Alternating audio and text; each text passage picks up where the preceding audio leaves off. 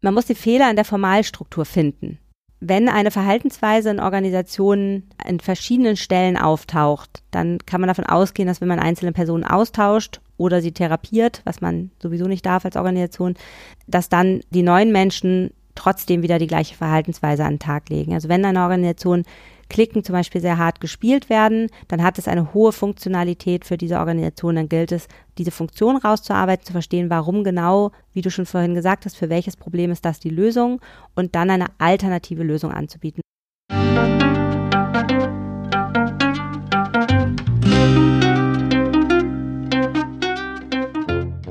Schön, dass du wieder reinhörst.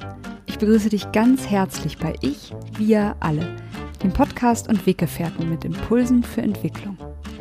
Wir bei Shortcuts laden interessante Personen ein, die uns zu den Themen Selbst, Team und Werteentwicklung inspirieren. Für mehr Informationen zum Podcast und zur aktuellen Folge schau vorbei unter www.ichwiralle.com. Und in den Shownotes deines Podcast-Players findest du zusätzliche Infos zum Gast, den Inhalten dieser Folge und zu Shortcuts. Ich bin Maike Schäbitz, Redakteurin und präsentiere dir heute ein Gespräch zwischen Birgit Permantier und unserem Gast, der Organisationssoziologin Judith Muster. Die beiden tauchen tief in die Frage ein, was in einer Organisation eigentlich die längeren Hebel sind, wenn Veränderung erwünscht ist. Sind es eher die Strukturen und Prozesse oder die Persönlichkeiten von Führungskräften und Mitarbeitern? Aus Judiths Perspektive, der Systemtheorie nach Niklas Luhmann, kann eine Organisation nicht verändert werden, indem sich eine einzelne Person verändert. Hieraus ist es zielführender, die Organisation genau zu betrachten, denn es sind oftmals die speziellen Strukturen der Organisation, die ein ganz bestimmtes Verhalten befördern oder nahelegen. Und fällt durch die Erforschung dieser Strukturen Licht auf dieses Schattentheater, werden neue Gestaltungsmöglichkeiten sichtbar und möglich. Und jetzt wünsche ich dir wieder ganz viel Inspiration und Freude beim Hören. Audio ab.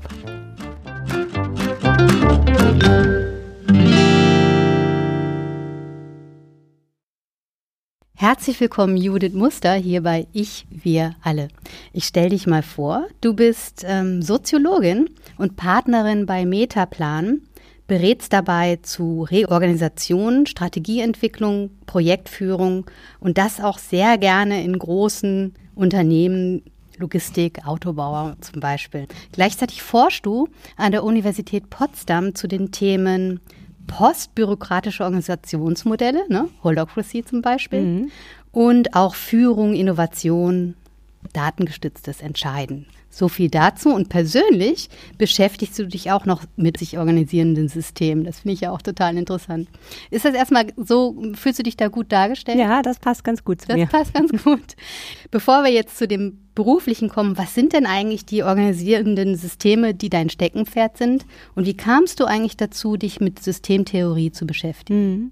Also mit Systemtheorie habe ich mich eigentlich im ersten Semester gleich beschäftigt. Ich habe äh, angefangen, Soziologie zu studieren und dann gab es eine sehr, sehr gute Einführung von äh, Marianne Pieper, Professorin für allgemeine Soziologie, die wirklich alle wichtigen Theorien aufgezeigt hat. Man musste quasi unendlich viele Texte lesen und als es zu Luhmann kam, war mir irgendwie klar, das ist für mich die Art, die Welt zu erklären, die mir intuitiv eigentlich am nächsten war. Es hat ganz viele Fragen, mit denen ich ins Studium gekommen bin. Ähm, zum Beispiel, warum kümmern sich Wirtschaftsorganisationen nicht um äh, Umweltschutz oder warum ist es eigentlich so kompliziert, in Familien zu leben? Die, die wurden einfach für mich relativ einfach beantwortet, obwohl die Theorie so kompliziert war. Gleichzeitig hatte ich hohen sportlichen Ehrgeiz damit, die dann auch ganz zu verstehen, die Theorie. Und so habe ich mich eigentlich ehrlicherweise ab dem ersten Semester auf äh, Systemtheorie verengt, kann man ja sagen.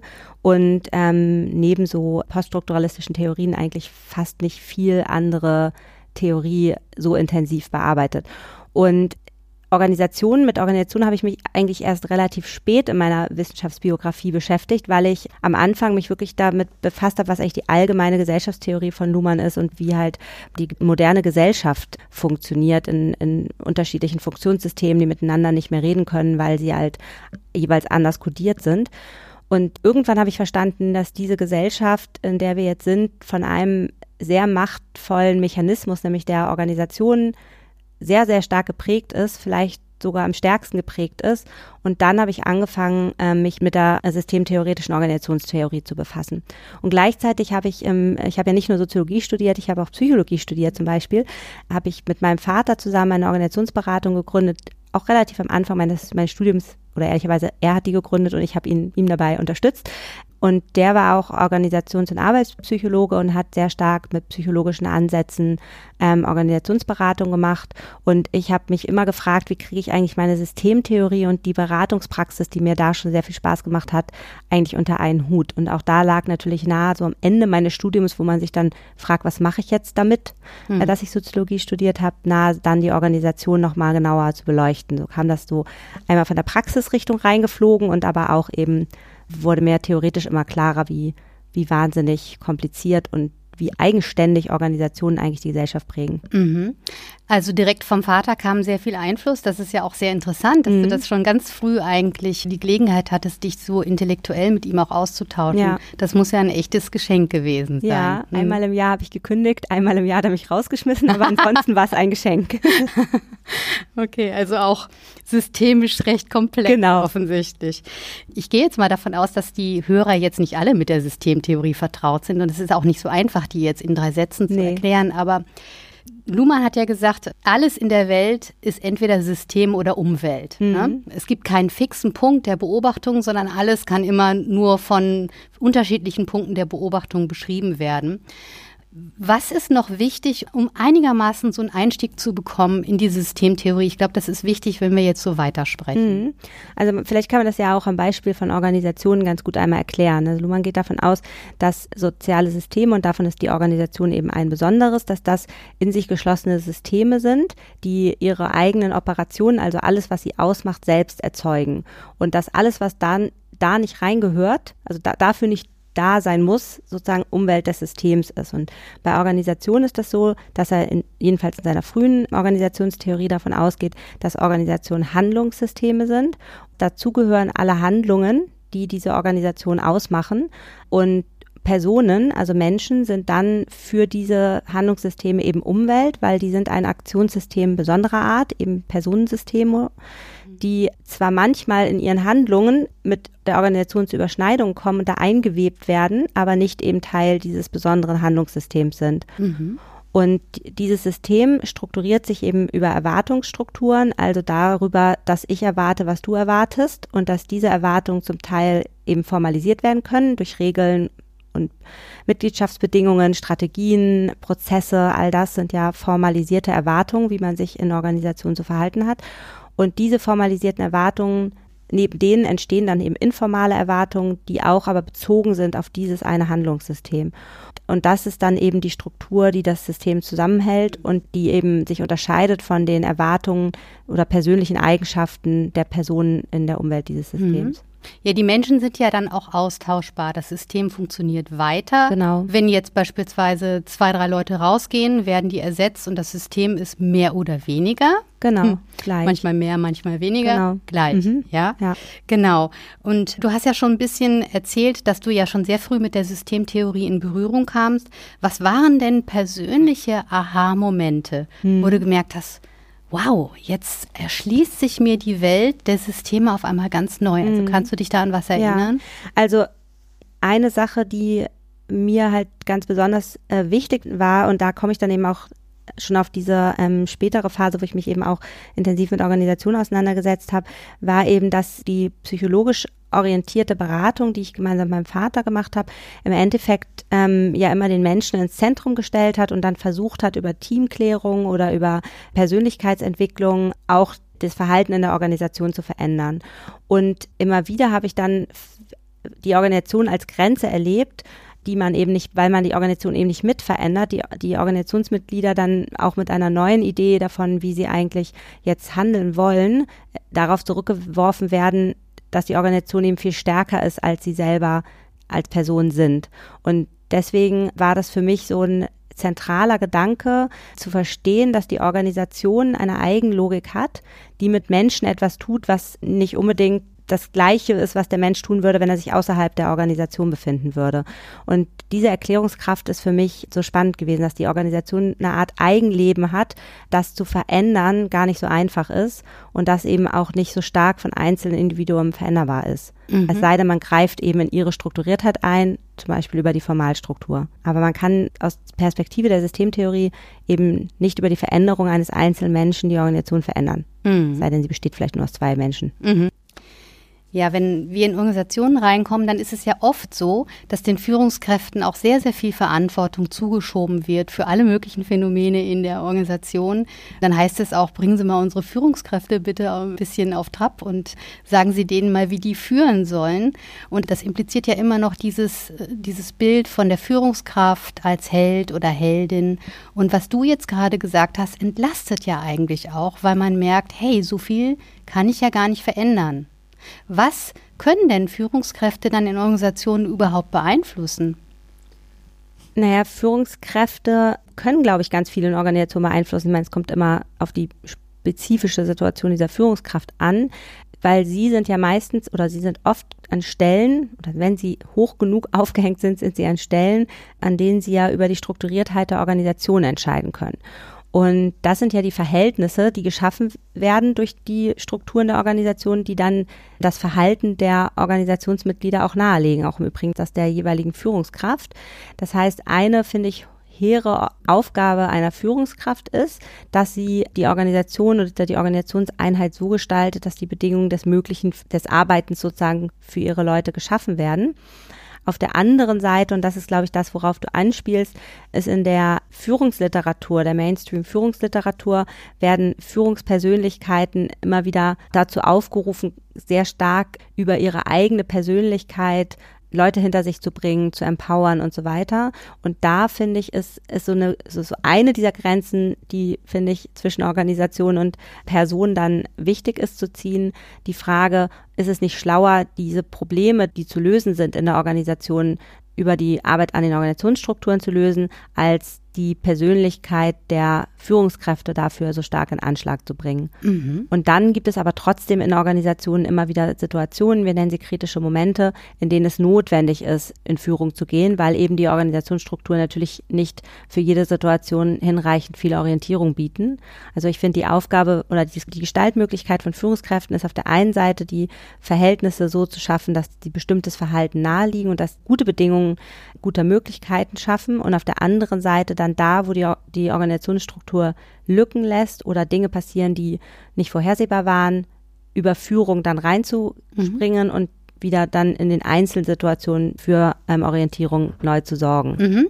Kannst du dazu mal ein praktisches Beispiel benennen, wo diese Verwechslung passiert ist, wo du zum Beispiel in eine Organisation hineingekommen bist und man gesagt hat, ja, wir glauben, das ist ein Thema der Führungskräfte und du hast dann einfach deutlich gemacht mit deiner Arbeit, nein, ist es nicht. Beziehungsweise da gibt es andere Stellhebel, die wir verändern sollten. Das ist viel besser mhm. und wirksamer. Mhm. Ja.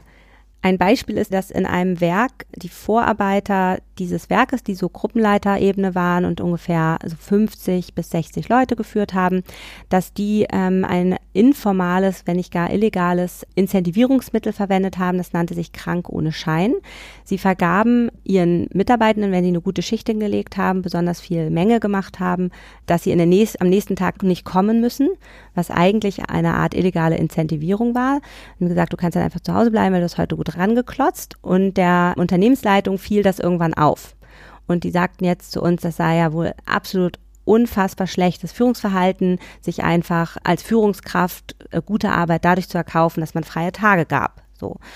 Und jetzt war aber bei genauerem Hinsehen die Sache so, dass diese Führungskräfte zwar für ganz, ganz viel verantwortlich waren, zum Beispiel für die Durchsetzung von Arbeitssicherheit, zum Beispiel für die Durchsetzung der Regel, zum Beispiel dafür, dass die Leute auf die Schichten wirklich kamen und wenn Leute krank waren, mussten sie ja anrufen und fragen, kannst du bitte kommen, ähm, obwohl du eigentlich frei hast, weil heute ist ein Kollege ausgefallen, ich muss ja die Schicht voll haben. Dafür waren sie zuständig. Sie waren auch dafür zuständig, dass die Menge stimmte, dass die Qualität stimmte und so weiter. Sie hatten aber im Verhältnis dazu relativ wenig ihren Mitarbeitenden anzubieten. Sie konnten weder über Urlaubstage bestimmen, wann, wann läuft Urlaub, noch über die Schichteinteilung kann ich mit meinen Lieblingskollegen arbeiten. Noch darüber, wie gut und einfach die Arbeit eigentlich lief, weil es Steuerungsabteilungen gab, die eigentlich festlegten, in welchem Takt gearbeitet werden muss, in welcher Reihenfolge gearbeitet werden muss, mit welchen Materialien gearbeitet werden muss. Das heißt, all das, was den Tag über die Schicht angenehm oder eher schwer macht, all das war nicht im Einflussbereich dieser Führungskräfte. Und wenn man dann gleichzeitig so viel Last trägt und so viel Dinge auch durchsetzen muss und auch darauf achten muss, dass die Dinge ordentlich laufen, dann ist das eine schlechte Ausstattung mit Einflussmitteln. Und wenn man denen jetzt dieses informale Führungsmittel ersatzlos streicht, kann man eigentlich damit rechnen, dass die Leistungsbereitschaft, auch die Harmonie der Arbeit unter den Kollegen abnimmt.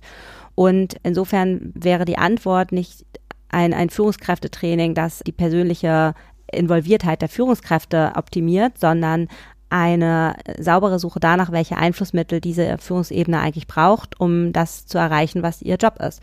Und da würde ich sagen, das ist eigentlich ein ganz gutes, ganz gutes Beispiel dazu, wann Führungskräfte mit der Forderung nach guter Führung einfach überlastet sind, mhm. anstatt sich eben auf organisationsstruktureller Ebene zu überlegen, was braucht diese Führungskraft, um gute Führung überhaupt leisten zu können. Mhm. Ja, häufig wird ja dann auch die Frage gestellt, für welches Problem ist dieses Verhalten eigentlich die Lösung? Da kommt man ja dann auch ganz schnell drauf, mhm, statt genau. das einfach ähm, direkt als genau. Problem genau. zu betrachten. Ne? Mhm. Klassische systemtheoretische Fragestellung.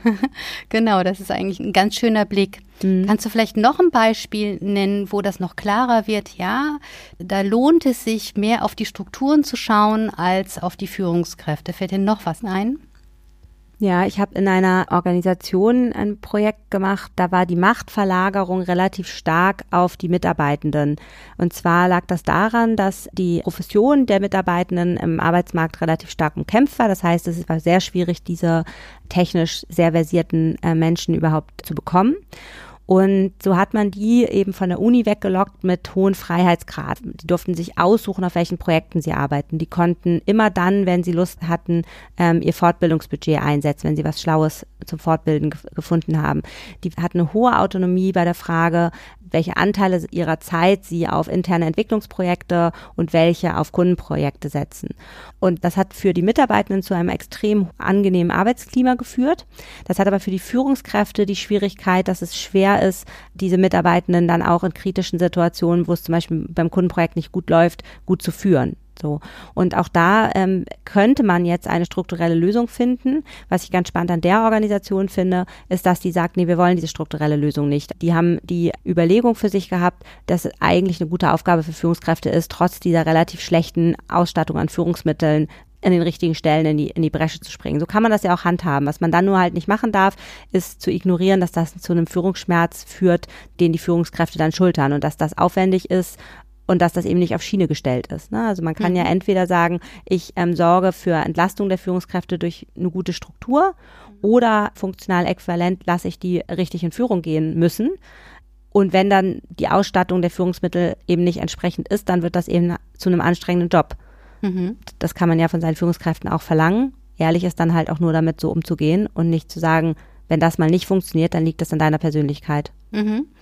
Genau. Und das ist im Prinzip der Ansatz, den du fährst, wir wollen möglichst den Führungsschmerz vermeiden mhm. oder den Führungsschmerz von den Führungskräften wegnehmen. Ne? Ja, oder ihn im richtigen Maß ausbalancieren. Also ich, ich habe da wirklich viel von gelernt von diesem Projekt, weil die Entscheidung der Firma mich schon beeindruckt hat, also des Top-Managements dieses mhm. Ladens, dass sie gesagt haben, nee, das, dafür werden die bezahlt, das ist der Führungsschmerz, den die jetzt auch aushalten müssen. Den Preis sind wir bereit zu zahlen, weil wir dafür extrem autonome und extrem unternehmerisch denkende Mitarbeiter haben. Mhm. Das ist ja keine schlechte Art, Organisation zu gestalten unter bestimmten Bedingungen. Ganz Nur genau. muss man sich dann auch anschauen, dass es halt so ist. Mhm. Also ich würde halt ähm, sagen, die Entscheidung und der Führungsschmerz oder die Entscheidungsmacht und der Führungsschmerz muss da liegen, wo man sie gezielt hinorganisiert und die Leute dann auch dafür bezahlt werden. Ich halte halt nichts davon, wenn man quasi den Führungsschmerz nach unten eskaliert, auf die unterste Führungsebene zum Beispiel, oder Mitarbeitende lateral Dinge aushandeln lässt, für die eigentlich Führungskräfte zuständig wären. Mhm. Oder wenn man halt äh, von Führungskräften Führung verlangt, die sie nicht leisten können, weil, die, weil sie die Mittel nicht haben und sie dann dafür in Verantwortung nimmt, dass das jetzt schwierig ist. Mhm. Also man muss sich, glaube ich, einfach nur sehenden Auges entscheiden, will ich, dass die Führungskräfte da durchregieren können, dann gibt man ihnen die Mittel. Oder will ich, dass sie es halt nicht können, weil ich die Gegenmacht der Mitarbeitenden sehr zu schätzen weiß und das hilfreich ist, wenn die hier mit großer, hoher Autonomie auch agieren können. Da können sie dann auch ihre Intelligenz wo sie alles, viel besser genau, einsetzen. Wo sie alles ne? einsetzen können, was sie brauchen, um, um auch gute Arbeit leisten zu können oder auch um sich selbst fortzuentwickeln. Aber dann darf ich nicht hinterher mit Führungskräfte Personalentwicklungsprogrammen kommen, wo ich davon ausgehe, dass, wenn es dann mal nicht funktioniert, weil die Machtverhältnisse so sind, ich jetzt an der Persönlichkeit der Führungskraft schraube. Das ist eigentlich der Blick, den ich einnehme. Mhm. Und ich finde, dass in beide Richtungen gibt es gute Argumente, das so zu bauen, die Organisation. Aus meiner Sicht kann man sich nur gar nicht genug Gedanken darüber machen, wie baut man es eigentlich Mhm. und mit welchen Folgeproblemen kommt das dann daher. Mhm. Okay, das sind ein paar sehr schöne Beispiele gewesen und ich würde jetzt ganz gerne mal auf die andere Seite anfangen zu schauen. Also wir haben jetzt geguckt, wie können wir eigentlich Mitarbeiter und Führungskräfte entlasten, dadurch, dass man Organisationen so baut, dass ganz klar ist, wer für was zuständig ist und dass irgendwie auch klar ist, dass ich als Führungskraft einfach entlastet bin.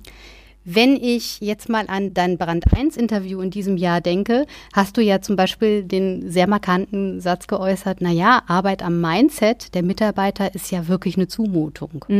Gleichzeitig ist es aber auch so, dass Menschen auch Systeme sind, in sich geschlossene Systeme. Professor Schubert sagt, biopsychosoziale Supersysteme. Ich mag den Begriff total gerne, weil das ja auch den Blick auf uns selber verändert. Die vielen Stimmen in uns, die sagen zwar alle ich, in Wahrheit sind es aber ganz, ganz viele Stimmen. Und wir haben eben einfach auch mit den Menschen irgendwie zu tun in der Organisation.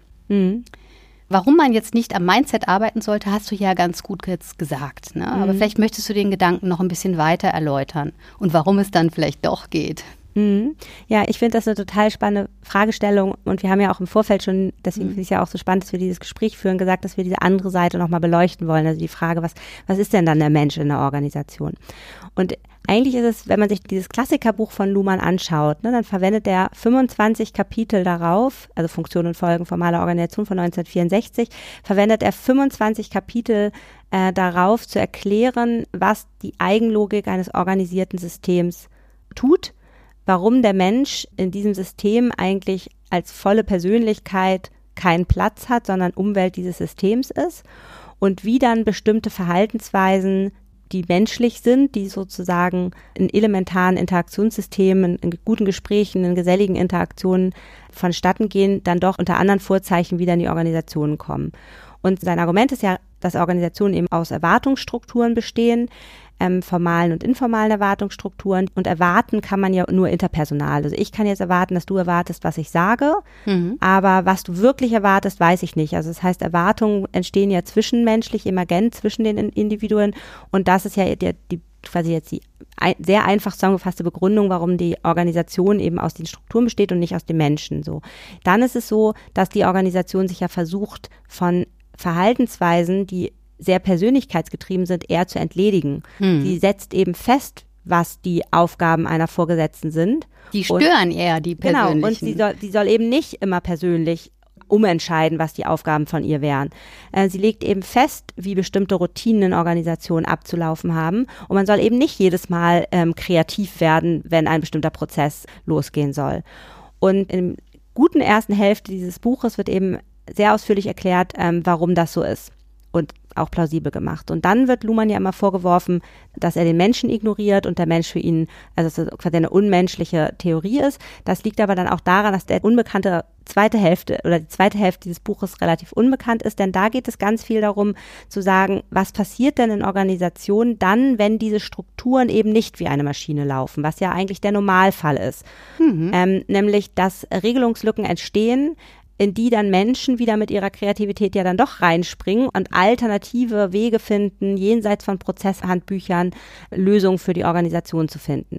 Aber sie tun das eben unter den Vorzeichen dieser Organisation. Das ist eben nicht mehr freies Tun, sondern sie tun das, weil die Organisation bestimmte Regelungslücken lässt und in die man jetzt reinspringen muss und nehmen dann zum Beispiel, am Beispiel dieses illegalen ähm, Incentivierungsmittel, das wir eben hatten, die, das Risiko einer Kündigung in Kauf, um trotz schlechter Ausstattung von Führungsmitteln Organisationen die Produktion am Laufen zu halten, zum Beispiel. Ne? Das nennt ja Luhmann dann die illegalen Brauchbarkeiten. Das heißt, das Brauchbar- ist, ja genau. total, Mhm. das ist ja total wertvoll, was Sie da gemacht haben, weil Sie haben ja eigentlich dafür gesorgt, dass die Mitarbeiter glücklich und schon zufrieden waren. Irgendwie wollten sie sie belohnen für ihre tolle Arbeit. Ne? Ja, sie wollten vor allem, dass sie auch ihre Aufgaben erledigen können und dass die Produktion weiterhin funktioniert. Ne? Mhm. Und sie haben jenseits der schlechten Regelungen Wege dafür gefunden. So, das heißt, ähm, die haben sich schlauer verhalten als die Organisation. Genau. Und das hat natürlich andere Folgeprobleme. Ne? Also es hat natürlich andere Folgeprobleme, aber und ist ja deswegen auch keine tragbare Lösung, zumal es auch nicht mit den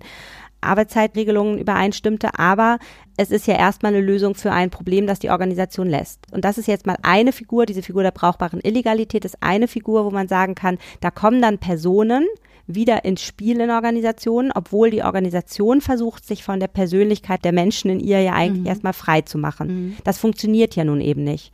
Das Gleiche ist, dass äh, man zum Beispiel Kollegialität in Organisationen braucht. Das ist eine eine Art Intimität ohne Wärme, sagt Luhmann, in der man kittet, was die Organisation an Arbeitsteilung festlegt. Die legt fest, dass zwei Abteilungen miteinander gar nicht sprechen dürfen, aber auf kollegialer Ebene löst man dann für die Organisation das Silo-Denken wieder auf, um es mhm. so zu formulieren, weil man sich Informationen zuschiebt, die jetzt nicht den formalen Kommunikationswegen entspricht. Ne? Mhm. Also auch im Prinzip Lösungen, genau. an die die Organisation nicht richtig gedacht hat und die sie auch nicht mitgedacht und die hat. sie auch nicht formalisieren könnte. Mhm. Deswegen spricht Luhmann im Spätwerk von unentscheidbaren Entscheidungsprämissen. Mhm. Das kann man ja nicht anweisen, Kollegialität. Das ist einfach unentscheidbar. Genauso wie es Klicken gibt in Organisationen. Luhmann spricht von strategischen Klicken und solchen sogenannten Entlastungsklicken. Kleine Zirkel von Menschen, die sich immer wieder darüber unterhalten, wie schlimm das letzte Meeting lief und wie gemein der Chef oder die Chefin wieder war und sich so davon entlasten, also so ihre Selbstdarstellung reparieren und von dieser Kränkung entlasten und damit wieder arbeitsfähig sind. Auch das ist etwas, was man nicht in Organisationen rein formalisieren kann, was aber aufgrund der Eigenlogik der Organisation einfach wieder passiert. Mhm. Und da hat im hinteren Teil von Funktionen und Folgen Luhmann relativ viele Beispiele für, wo man sehen kann, dass normales interaktionales Verhalten oder menschliche Verhaltensweisen wieder in die Organisation reinkommen, aber eben unter anderen Vorzeichen. Mhm. Na, gerade das Beispiel, was du benannt hast, zum Beispiel dieser Ausgleich von Schmerzen mhm. über Lästern und über Meckern, Jammern, wie, wie auch immer man das benennen möchte, hat ja auch noch eine Schattenseite, die der Organisation auch wiederum schaden könnte. Auf jeden Fall. Und die vielleicht ja auch anders aufgehoben werden könnte. Was wäre denn da für eine Möglichkeit angesagt? Du meinst, um die Schattenseiten abzufedern? Ja. Mhm. mhm. Also ich glaube, diese Art von elementaren Verhalten in Organisationen unter anderem Vorzeichen wird man nie ganz wegbekommen. Aber wenn man natürlich merkt, dass in einer Organisation plötzlich Klickenbildung besonders hart gespielt wird und man erlebt, dass immer mehr äh, Gruppierungen in Organisationen entstehen, die eine eigene Form von lokaler Rationalität, von Sicht und Deutung auf diese Organisation entwickeln, dann kann man sich fragen, welche Formalstruktur löst das eigentlich aus? Also wo es eigentlich ähm, zum Beispiel. Wo ist der Fehler? Wo ist der Fehler, genau. Mhm. Und dann muss man ihn, weil man das nicht wegentscheiden kann, und das ist ja auch meine Kritik am Ruf nach Mindset, man kann jetzt nicht sagen, hört auf, miteinander zu lästern, wir wollen ein anderes Mindset, mhm. sondern man muss dann gucken, wie wird das ausgelöst? Also warum ähm, legt diese Organisationsstruktur diese Art von Verhalten so stark nahe, dass mhm. es eben störend wird. Ne? Mhm. Aber ganz viel sind diese Entlastungsmomente, die dann über diese elementaren Verhaltensweisen wieder in die Organisation kommen, eben erstmal dafür da, dass das System weiterläuft und sind eben nicht automatisch quasi störend. Mhm. Mhm. Okay, was würde man denn da vielleicht machen, wenn ich jetzt sowas entdecke? Ich habe jetzt eine Klickenbildung und die sind in so einer Art Bubble und fangen an, die Organisation ganz schlecht zu sehen und ja, verderben sich auch täglich die Stimmung und die Arbeitslaune dadurch. Und das ist ja auch wirklich nicht besonders förderlich. Die Kunden merken schon beispielsweise, oh Gott, dieser Laden hier. Ja, was würde man dann machen, was nicht Mindset oder Persönlichkeitsentwicklung oder Führungskräftearbeit ist? Man muss die Fehler in der Formalstruktur finden. Mhm. Wenn eine Verhaltensweise in Organisationen an verschiedenen Stellen auftaucht, dann kann man davon ausgehen, dass wenn man einzelne Personen austauscht oder sie therapiert, was man sowieso nicht darf als Organisation, dass dann die neuen Menschen trotzdem wieder die gleiche Verhaltensweise an den Tag legen. Also wenn mhm. eine Organisation Klicken zum Beispiel sehr hart gespielt werden, dann hat es eine hohe Funktionalität für diese Organisation. Dann gilt es, diese Funktion rauszuarbeiten, zu verstehen, warum genau wie du schon vorhin gesagt hast, für welches Problem ist das die Lösung und dann eine alternative Lösung anzubieten. Luhmann spricht dann von funktionalen Äquivalenten, also eine äquivalente Lösung anzubieten, zum Beispiel einen formalen Kommunikationskanal, der dann auch funktioniert oder einen anderen Zuschnitt von Arbeitsteilung, damit es diese Klicken nicht, nicht mehr unbedingt braucht. Mhm. Aber man kann sich das vorstellen wie eine gewachsene Struktur innerhalb der Organisation, die sich verhärtet hat, weil sie sehr lange, über längere Zeit ein Problem gelöst hat, das die Formalstruktur ausgelöst hat. Mhm. Okay. Gleichzeitig würde ich ganz gerne nochmal die andere Seite mhm. ein bisschen mehr beleuchten. Genau. Das heißt also, Mindset ist ja nicht total egal, ne? Nee. Sondern, also wenn man jetzt das Beispiel nimmt, was du gerade eben beschrieben hast, das zweite Beispiel, ne? Dass diese Firma gesagt hat, wir wollen diese schlauen Leute behalten, wir wollen denen mehr Freiheit geben, damit sie sich entfalten können und ihre Intelligenz und die Arbeitsweise ihrer Mindsets der Firma ja auch zur Verfügung stellen. Wir wollen sie da ja nicht begrenzen. Das haben die ja sehr gut erkannt, mhm. offenbar. Ne? Und das ist ja ein bisschen mutig, weil sie das ja gar nicht so steuern können, wie du so schön beschrieben hast. Das ist ja ein bisschen risikobehaftet. Mhm. Ne? Andererseits ist es eben so, wenn man jetzt Mindset betrachtet, ich würde das betrachten wie so eine Art inneres Betriebssystem. Mhm. Ja, also das heißt, es sind nicht so sehr die Inhalte, sondern die Art und Weise, wie wir Menschen Informationen verarbeiten, wie wir wahrnehmen, wie wir Informationen äh, sortieren, wie wir reagieren und wie wir uns beobachten, ob wir zum Beispiel immer mit der ersten Reaktion gehen oder ob es noch eine zweite Reaktion gibt, möglicherweise eine dritte Reaktion, wie gut wir uns reflektieren zum Beispiel, mhm. ob wir das überhaupt gelernt haben. Also Mindset ist ein ganzes Konglomerat. Mhm. Wie wichtig ist das in deiner Erfahrung doch? Also, ich habe ja eingangs gesagt, dass ich selber Psychologie studiert habe und auch familiär stark psychologisch vorgeprägt bin. Und ich würde und das ist mir auch wichtig, immer sagen, dass es wichtig ist, sich als Führungskraft selber zu reflektieren. Das halte ich für angemessen, mindestens ab einer bestimmten Führungsebene. Und ich selber handhabe das auch so, dass ich durch regelmäßiges Coaching, durch Gespräche, ähm, in denen ich mich selber reflektiere, mein eigenes Führungshandeln im Griff behalte, sodass ich nicht immer mit der ersten Reaktion rausgehe, wie du das gerade gesagt hast. Der Unterschied ist eben, oder mein, mein Appell wäre ja immer zu sagen, Organisationen können sowas nicht anweisen. Wenn sie anfangen, ihren Führungskräften anzuweisen, bestimmte Persönlichkeitsentwicklungen zu machen, dann ist das A ein recht unscharfes Schwert, das, weil das muss schon von einem selbst getrieben kommen. Und B ist das übergriffig von der Organisation her. Und C können sie halt vermutlich an der Organisationsstruktur etwas ändern, weil wenn sie ein Massenphänomen an Führungsverhalten haben, dann hat das vermutlich Hintergründe in der Struktur das mal auf die Seite gepackt. Aber natürlich ist es wichtig, sich selber als Führungskraft zu reflektieren und darauf zu achten, dass man nicht ungesteuert seine Kindheitserinnerungen auf seine Mitarbeitenden projiziert. So. Ja, und wer könnte das dann machen? Also von Luhmann stammt zum Beispiel das Zitat, Erziehung ist Zumutung, Bildung ist ein Angebot. Das wäre mhm. ja zum Beispiel eine Möglichkeit, dass man sagt, so, wir stellen euch das als Angebot zur Verfügung, das mal zu reflektieren, auch mal ein bisschen zu gucken. Es gibt zum Beispiel Studien, die besagen, dass weiterentwickelte Mainz, wenn du so willst. Also mhm. da gibt es ja so eine Abfolge, so eine, so eine Stufenentwicklung von Haltungen, die entwickeln sich weiter und weiter, dass die besser mit komplexen Situationen umgehen können als Menschen, die nicht ganz so weit entwickelt sind. Also es mhm. gibt Entwicklung und das ist auch relativ objektivierbar mittlerweile über diese Studien, die es so gibt, kann man das nachvollziehen. Also wie wichtig ist es dann für Organisationen auch zum Beispiel Stellen so zu besetzen, dass Führungskräfte entsprechend gut mit komplexen Situationen umgehen können. Mhm. Also ich kenne mich da nicht gut genug mit den Studien aus, auf die du verweist, aber ich würde sagen, die komplexeste Situation, mit der die Führungskraft in hinreichend großen organisierten Zusammenhängen umgehen muss, ist ja die Organisation selbst so. Und insofern glaube ich schon, dass es wichtig ist, Personen auf Stellen zu setzen, die eine gewisse Komplexität verarbeiten können. Ne? Deswegen ist ja nicht nicht umsonst sozusagen Personal eine der drei zentralen Hebel in Organisationen, die Luhmann ja auch im Spätwerk benennt, zu sagen, ähm, Personen und ihre Art, Entscheidungen zu treffen, sind halt ein Strukturmerkmal für Organisationen. Und natürlich ist es sinnvoll, auf Aufgaben also auf Stellen, die in den Aufgaben erledigt werden soll, die gewisse Komplexitätsverarbeitung voraussetzen, da auch Personen hinzusetzen, die gewisse Komplexität verarbeiten können.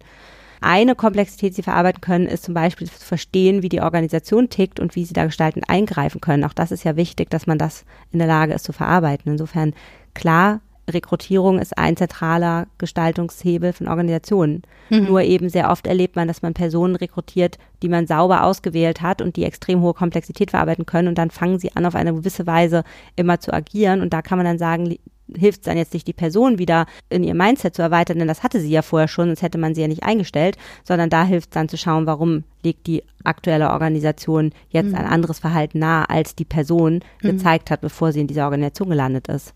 Also du würdest sagen, ihr müsst erstmal gucken, wie funktionieren Organisationen eigentlich in wirklich und ja. nicht eben aus dem BWL-Studium heraus, genau. sondern soziologisch.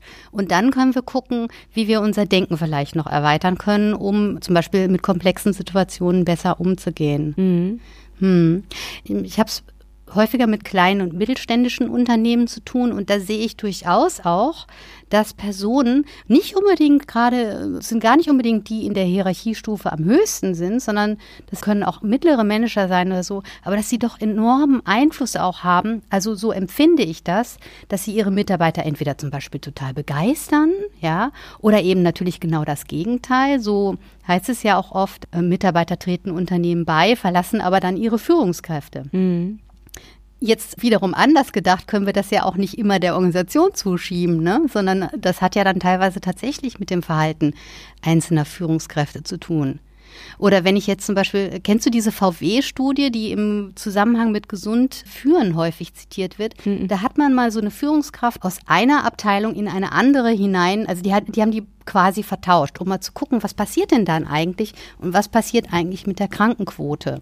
Und da hat man dann lustigerweise, komischerweise festgestellt, die Führungskraft mit der höheren Krankenquote hat die quasi mit importiert. Die ist mit umgezogen, die hohe Krankenquote. Genau.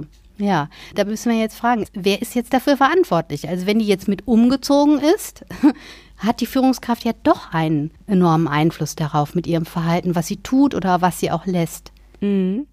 Wenn man die Entscheidungsprämisse Personal als einen von drei zentralen Hebeln ernst nimmt, dann meint die ja genau das, nämlich dass sich, weil bestimmte Personen an bestimmten Stellen sitzen, Erwartungen, Personenerwartungen an dieser Person ausrichten.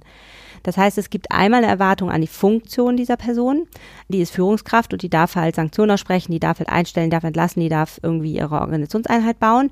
Und dann gibt es Personenerwartungen. Diese Person schreit viel, diese Person ist unangenehm im Nahkontakt, diese Person äh, sorgt dafür, dass man ständig überlastet ist und so weiter. Und diese Personenerwartungen sind ein Strukturmerkmal dieser Personalprämisse. Das heißt, natürlich ist es so, dass sich daran die Erwartungen ausrichten. Und wenn man sich da nicht anders zu helfen weiß, dann meldet man sich eben krank. So. Und man kann jetzt versuchen, diese Person zu bearbeiten, diese Führungskraft. Wenn das Erfolg hat, dann ist das gut. Ansonsten braucht es Struktur- und Schutzmechanismen, die funktionieren, also dass zum Beispiel solches erratische Führungsverhalten so gemeldet wird von den Mitarbeitenden, dass man dann eben überlegt, ob das die richtige Person an der richtigen Stelle ist. Ne? Mhm. Aber das ist halt ja genau worauf man mit diesem einen Hebel der, der Strukturen von Organisationen, nämlich der Personalprämisse hinweist, dass eben neben Hierarchien, neben Regeln, neben Strategien auch Personenerwartungen sind, die in Organisationen eben eine starke Rolle spielen. Mhm. Und andersrum erlebt man ja, dass wenn man es jetzt wirklich mal geschafft hätte, dass eine Person ihr Verhalten anpasst, dass das nicht bedeutet, dass die Erwartung der Mitarbeitenden an diese Person angepasst wird. Man kann sich auch vorstellen, dass diese Führungskraft jetzt tatsächlich reflektiert, wie ihr eigenes Führungsverhalten ankommt und ihr Führungsverhalten komplett ändert, mhm. was aber noch nicht am nächsten Tag auf die Krankheitsquote eine Auswirkung haben wird, weil die Mitarbeitenden immer noch das Gefühl haben werden, diese Person agiert jetzt zwar etwas komisch kommunikativ, mhm. aber ist noch die gleiche Person. Ja, weil die so einen bestimmten Wahrnehmungsfilter haben. Und genau. das heißt ja auch, man muss irgendwie fünf, sechs Mal ein anderes Verhalten zeigen, bis der andere überhaupt merkt, genau. dass sich was verändert ja. hat. Ne? Und das zeigt eben, die Enttäuschungsresistenz von Erwartungsstrukturen. Mhm. Also wie stark Erwartungsstrukturen eben interpersonal gelten und auch erstmal stabil bleiben, selbst wenn eine Person sich verändert hat. Mhm. Apropos Veränderung einer Person, wie äh, nimmst du das denn selber wahr, wenn du mal auf dich selber schaust oder auch auf äh, mitarbeitende Kollegen? Wie sehr kann sich ein Mensch verändern, wenn er das will? Das ist aber eine sehr schwierige Frage.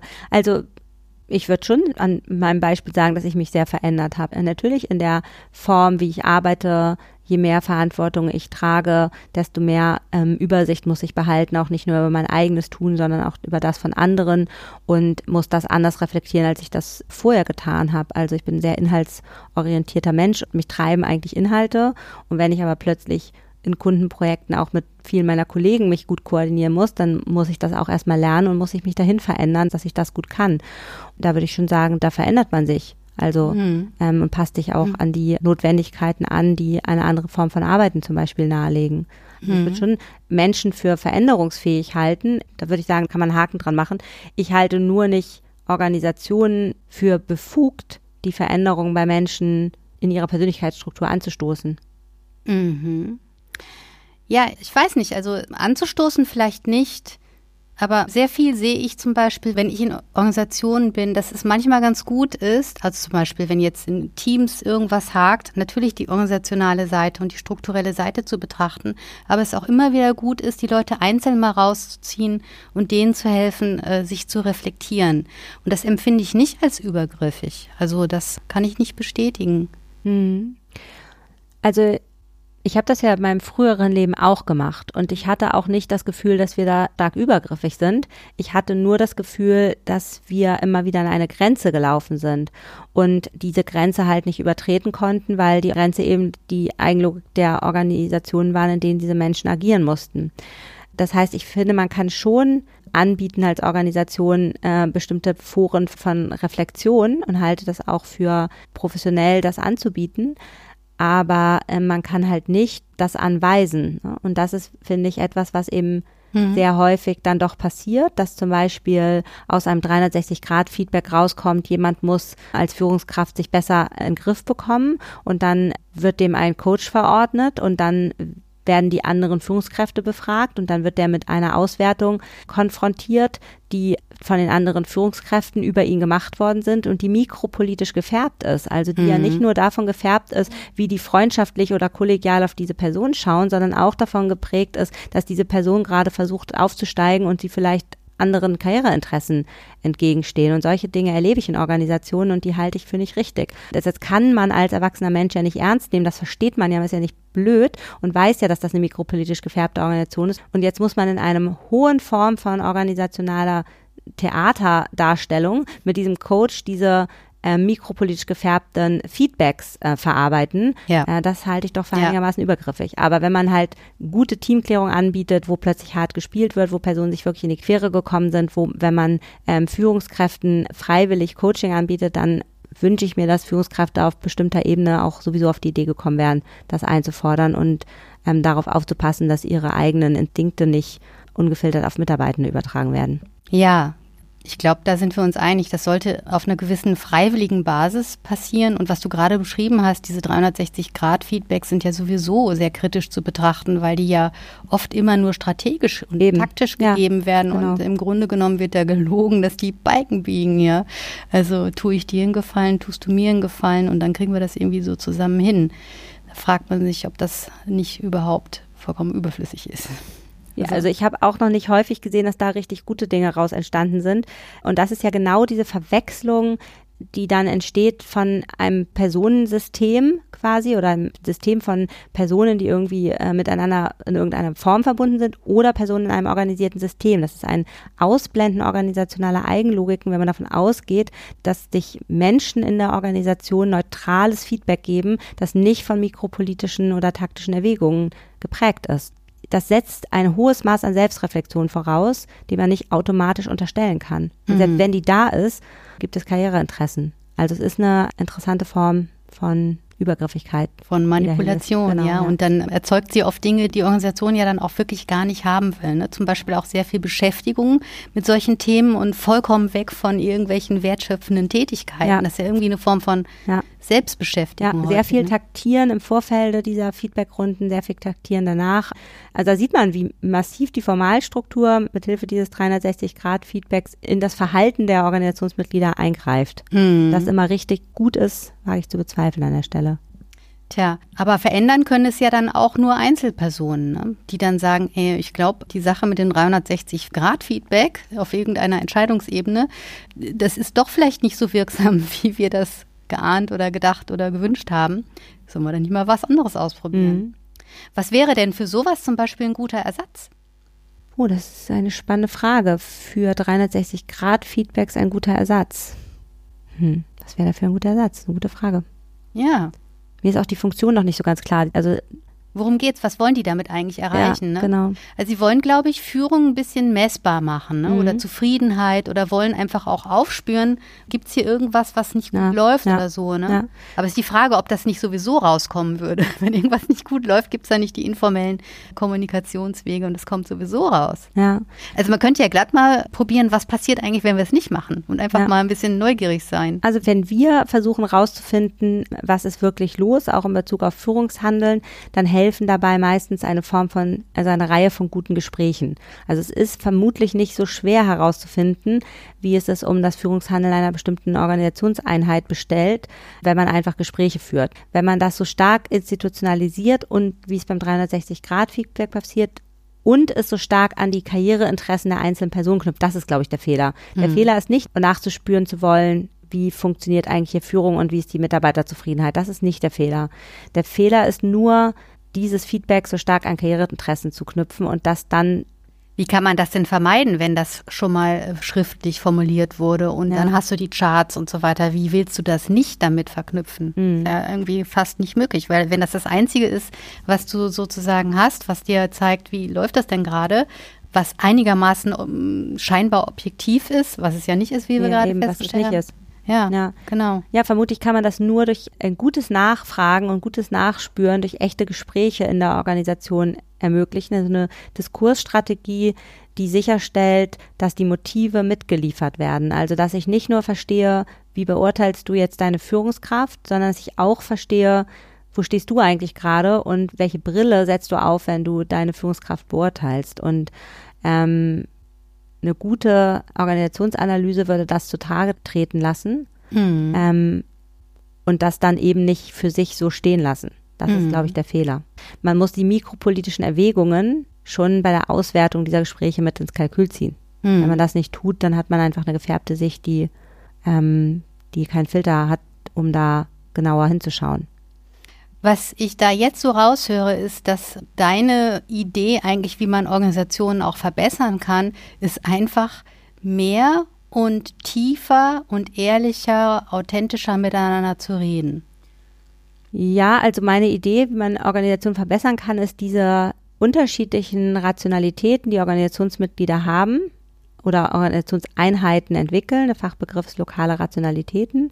Entlang der Arbeitsteiligkeit von Organisationen entwickeln sich verschiedene Sichtweisen, Denkstrukturen, Denkweisen auf eine Organisationseinheit und auf die Gesamtorganisation, wie man denkt, dass die Organisation es richtig machen würde, dass man die nicht als pathologisch wahrnimmt, sondern als Teil komplexer organisierter Systeme und dass man die miteinander ins Gespräch bringt, indem man sie zum Sprechen bringt und eine Analyse, die wir machen würden mit diesem Blick, zu sagen, ähm, ich will verstehen, wie eine bestimmte Kultur ist in der Organisation oder ich will verstehen, wie Führung hier stattfindet oder ich will verstehen, welche formalen, informalen Strukturen der Veränderung im Wege stehen würden, die würden wir so anlegen, dass wir eine Reihe sehr guter Gespräche führen, in denen wir herausfinden und herausarbeiten, was sind denn diese unterschiedlichen lokalen Rationalitäten, an welche Interessen sind die gebunden, woher kommen die, wie sind die an die Formalstruktur rückgekoppelt, welche Informalitäten haben sich herausgearbeitet, welche Klickenstrukturen gibt es, wo haben sich Entlastungsmomente ähm, geschaffen, wo weicht man der Formalstruktur aus. All dieses kann man in Gesprächen erheben. Das ist noch gar nicht mal so besonders kompliziert, es braucht nur echte Gespräche dafür und nicht standardisierte Fragebögen.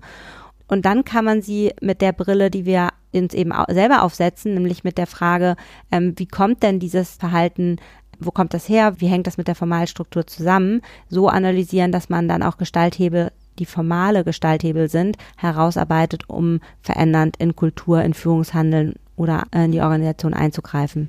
Ja, das ist ja die Aufgabe der Berater. Was müssten dann die Organisationen, also wenn sie jetzt keine Berater reinnehmen, die diese Gespräche führen und die können ja in Anführungsstrichen bessere Gespräche führen, weil sie keine eigenen Interessen erstmal haben. Sie wollen ja erstmal rausfinden, was da ist. Und dann gibt es ja auch eine Möglichkeit, dass die Leute viel, viel offener mit einem sprechen, mhm. auch wenn es ein bisschen anonymer ist. Kann eine Organisation sich selbst beraten? Ja, also ich würde erstmal sagen, Organisationsberater sind natürlich Teil eines kapitalistischen Systems und deswegen auch nicht so neutral, wie sie das immer behaupten. Mhm. Ähm, und zweitens glaube ich schon, dass Organisationsmitglieder auch und auch manchmal sogar sehr gut in der Lage sind, solche Formen von Gesprächen zu führen. Ne? Das hat natürlich immer bestimmte Grenzen, aber die Gesprächsart von Organisationsberatern hat ja auch Grenzen. Also auch denen unterstellt man ja, dass sie, und es ist ja auch so, dass sie mit einem bestimmten Auftrag in die Organisation kommen und an bestimmte Menschen dann wieder berichten. Also würde ich sagen, klar gibt es einen Unterschied, aber mhm. das ist nicht unbedingt immer nur ein Vorteil. Und gleichermaßen ist es, finde ich, nicht der Punkt, wie neutral oder nicht neutral ist man oder wie gut kennt man das System oder wie gut ist die Perspektive von außen, sondern eher welche Art von Organisationsanalyse nimmt man an. Also hat man zum Beispiel den stark funktionalistischen, systemtheoretischen Blick auf Organisationen, den ich ja immer empfehlen würde, kein mhm. Geheimnis, zu sagen, ähm, was sind denn die Eigenlogiken der Organisation, wie, wie funktionieren da die Erwartungsstrukturen und so weiter. Schaut man sich Mikropolitik an als etwas, was pathologisch ist, sind Machtspiele etwas, was Pfui ist für einen oder sagt man, klar, Machtspiele finden in Organisationen statt, ohne die würde gar nichts vorangehen. Das hat erstmal nichts Böses an sich. Wichtig ist nur, dass sie klug und gut gespielt werden und nicht, dass sie sich so verhärten, dass nichts mehr vorangeht vorangeht und hat man einen Blick auf Vertrauen, wo man sagt, ich will jetzt, dass die Personen sich wirklich bis ins letzte Faser ihres Herzens vertrauen oder sagt man, das reicht, wenn sie ein gewisses Funktionvertrauen haben und schön ist, man kriegt Personenvertrauen auch noch hin. Hm. Aber ich muss nicht sozusagen dem, dem anderen blind folgen oder verfallen sein, um das zu schaffen. So. Ich glaube, wenn man so reingeht, und das können Organisationsmitglieder genauso wie welche, die von außen kommen, dann hat man mehr Möglichkeiten, hinterher wirklich ernsthafte Veränderungen anzustoßen, als, als wenn nicht. Und trotzdem ist natürlich der soziologische Blick in der Praxis immer gefärbt von dem, was die Praxis dann von einem will. Klar, ganz neutral kann man ja niemals nee. sein. Ne? Jetzt vielleicht nochmal anschließend dazu etwas, was auf eurer Webseite steht, um das nochmal zu beziehen auf unser kniffliges Thema der Mindset-Arbeit. Da steht bei euch, mit unseren Fragen legen wir Widersprüche offen und brechen geschlossene Denkgebäude auf. So entstehen Dynamiken, die wir in gemeinsamen Interaktionen produktiv weiterentwickeln, zu neuen Lösungswegen. Ja? Ihr seid eigentlich Mindset-Arbeiter. ich muss unsere Website überarbeiten. Nein, ich wüsste gar nicht, dass das da drauf steht. Ja, aber das ist. Ähm also, ne, Watzlawick sagt ja, man kann nicht nicht kommunizieren. Man kann ja eigentlich auch nicht nicht am Mindset arbeiten. Und wenn du jetzt mit deinem Blick in die Organisation hineinkommst, lehrst du ja auch die Menschen darin, anders über sich und die Organisation nachzudenken. Mit der Hoffnung äh, darauf, dass sich die Arbeit humanisiert. So, mhm. das ist ja deine Hoffnung damit. Aber subversiv arbeitest du ja auch daran, wie sie darüber nachdenken. Oder nicht?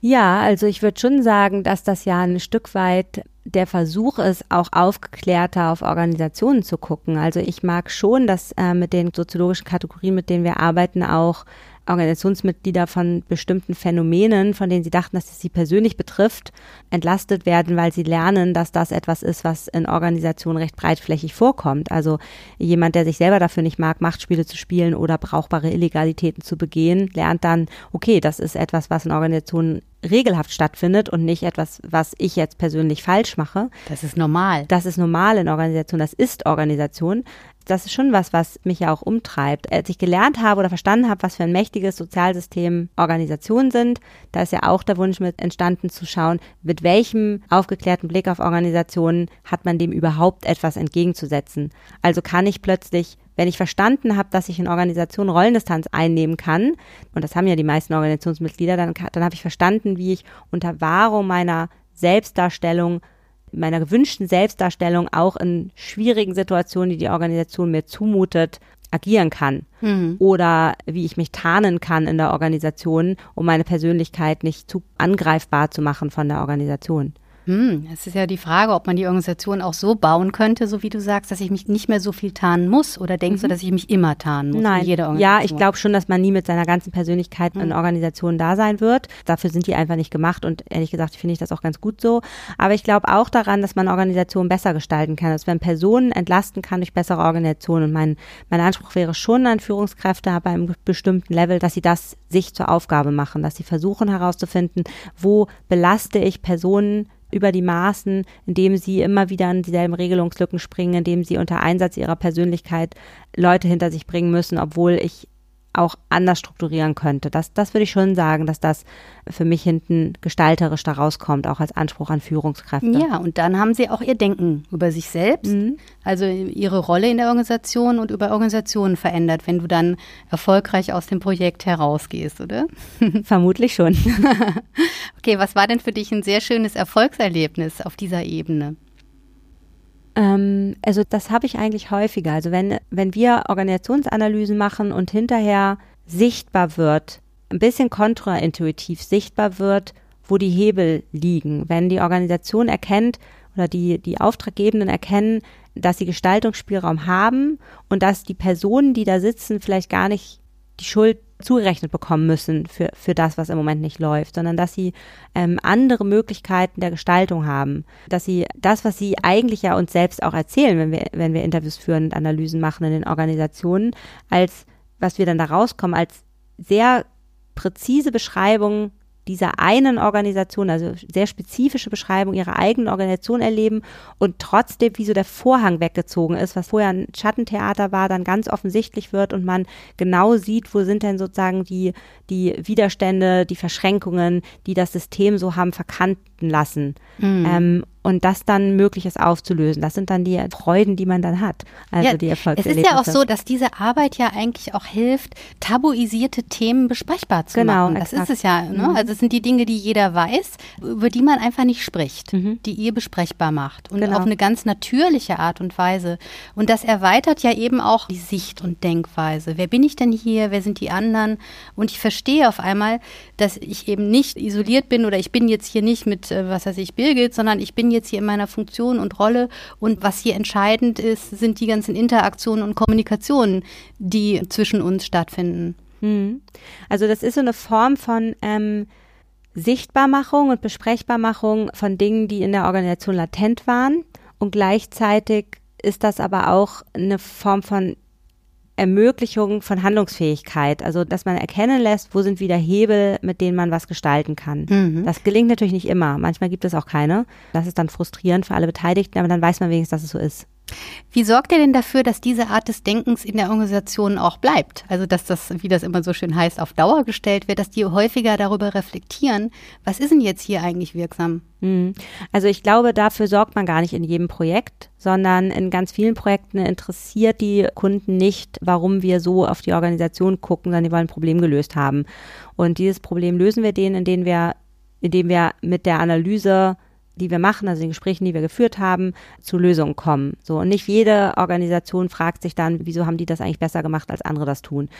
Das heißt, dann kann dann diese Art von Denken relativ schnell auch wieder verschwinden. Was nicht verschwindet, sind dann die sichtbar gemachten Problemlagen die können nicht so schnell wieder verschwinden, weil dafür sorgen wir durch die Form, wie wir sie besprechbar machen, dass die dann da sind. Mhm. So, das ist das, was wir erreichen wollen. Wir wollen nicht erreichen, dass alle in der Organisation dann Systemtheoretiker werden und das irgendwie ähm, die und diese Art von Denken jetzt für immer da drin haben. Insofern ist das tatsächlich auch nur bedingt Mindset-Arbeit. Die sehen dann für dieses Problem andere Hebel und haben eine präzise Beschreibung des Problems, mit dem sie arbeiten können. Und diese präzise Beschreibung geht nicht mehr weg die Art und Weise auf die Organisation zu gucken, haben wir vielleicht gar nicht unbedingt transparent gemacht, weil die das nicht unbedingt angefragt haben. Aha. Wäre das nicht aber auch manchmal interessant? Ja, aber manche interessiert das auch. Es passiert mhm. auch, dass dann plötzlich Organisationsmitglieder sagen, also erst dachte ich immer, das liegt an ihren Karten, die sie da immer auf der Metaplanwand hin und her schieben, aber jetzt habe ich verstanden, sie haben auch irgendwie eine komische Art zu denken. Können Sie uns das mal erklären?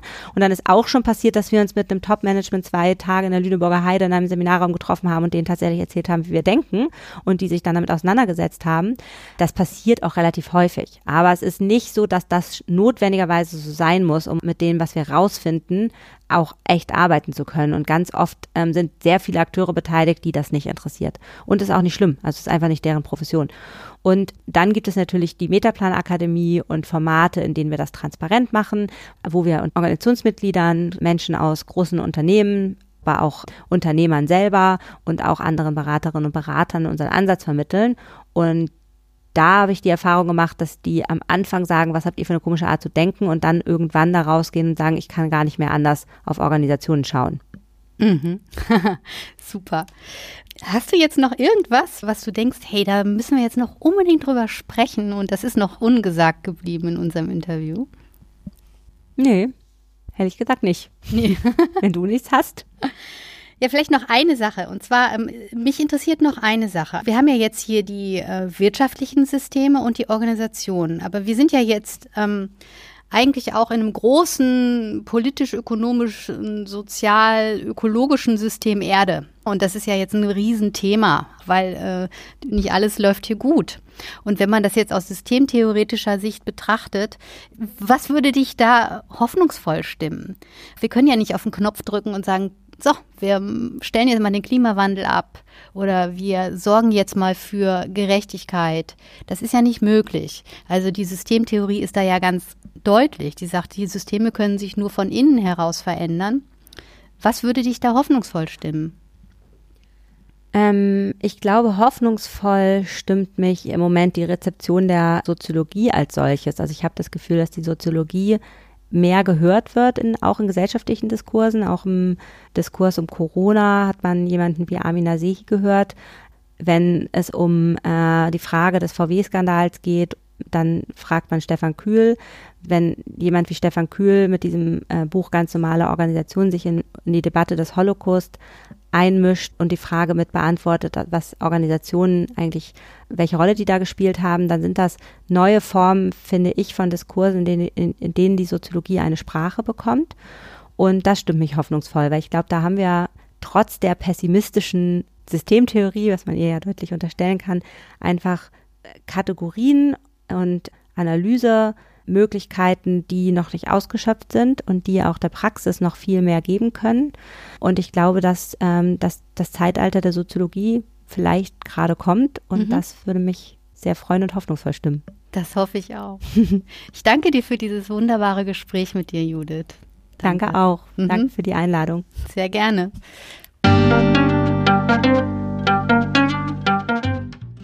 Das war eine Folge von Ich, wir alle dem Podcast und Weggefährten mit Impulsen für Entwicklung. Wir bei Shortcuts begleiten und unterstützen Unternehmen bei der Entwicklung von zukunftsfähiger Führung, Kommunikation, Unternehmenskultur und Design. Mehr Infos zu unseren Angeboten, zum Podcast und der aktuellen Folge findest du unter www.ichwiralle.com. Wir freuen uns über dein Feedback zur Folge und deine Bewertung des Podcasts bei iTunes. Bitte stell uns gerne Fragen zum Podcast und mach Vorschläge für Themen und Interviewpartner, die dich interessieren würden. Und zu guter Letzt, schau gerne bei uns in Berlin-Kreuzberg vorbei. Wir lieben Besuch.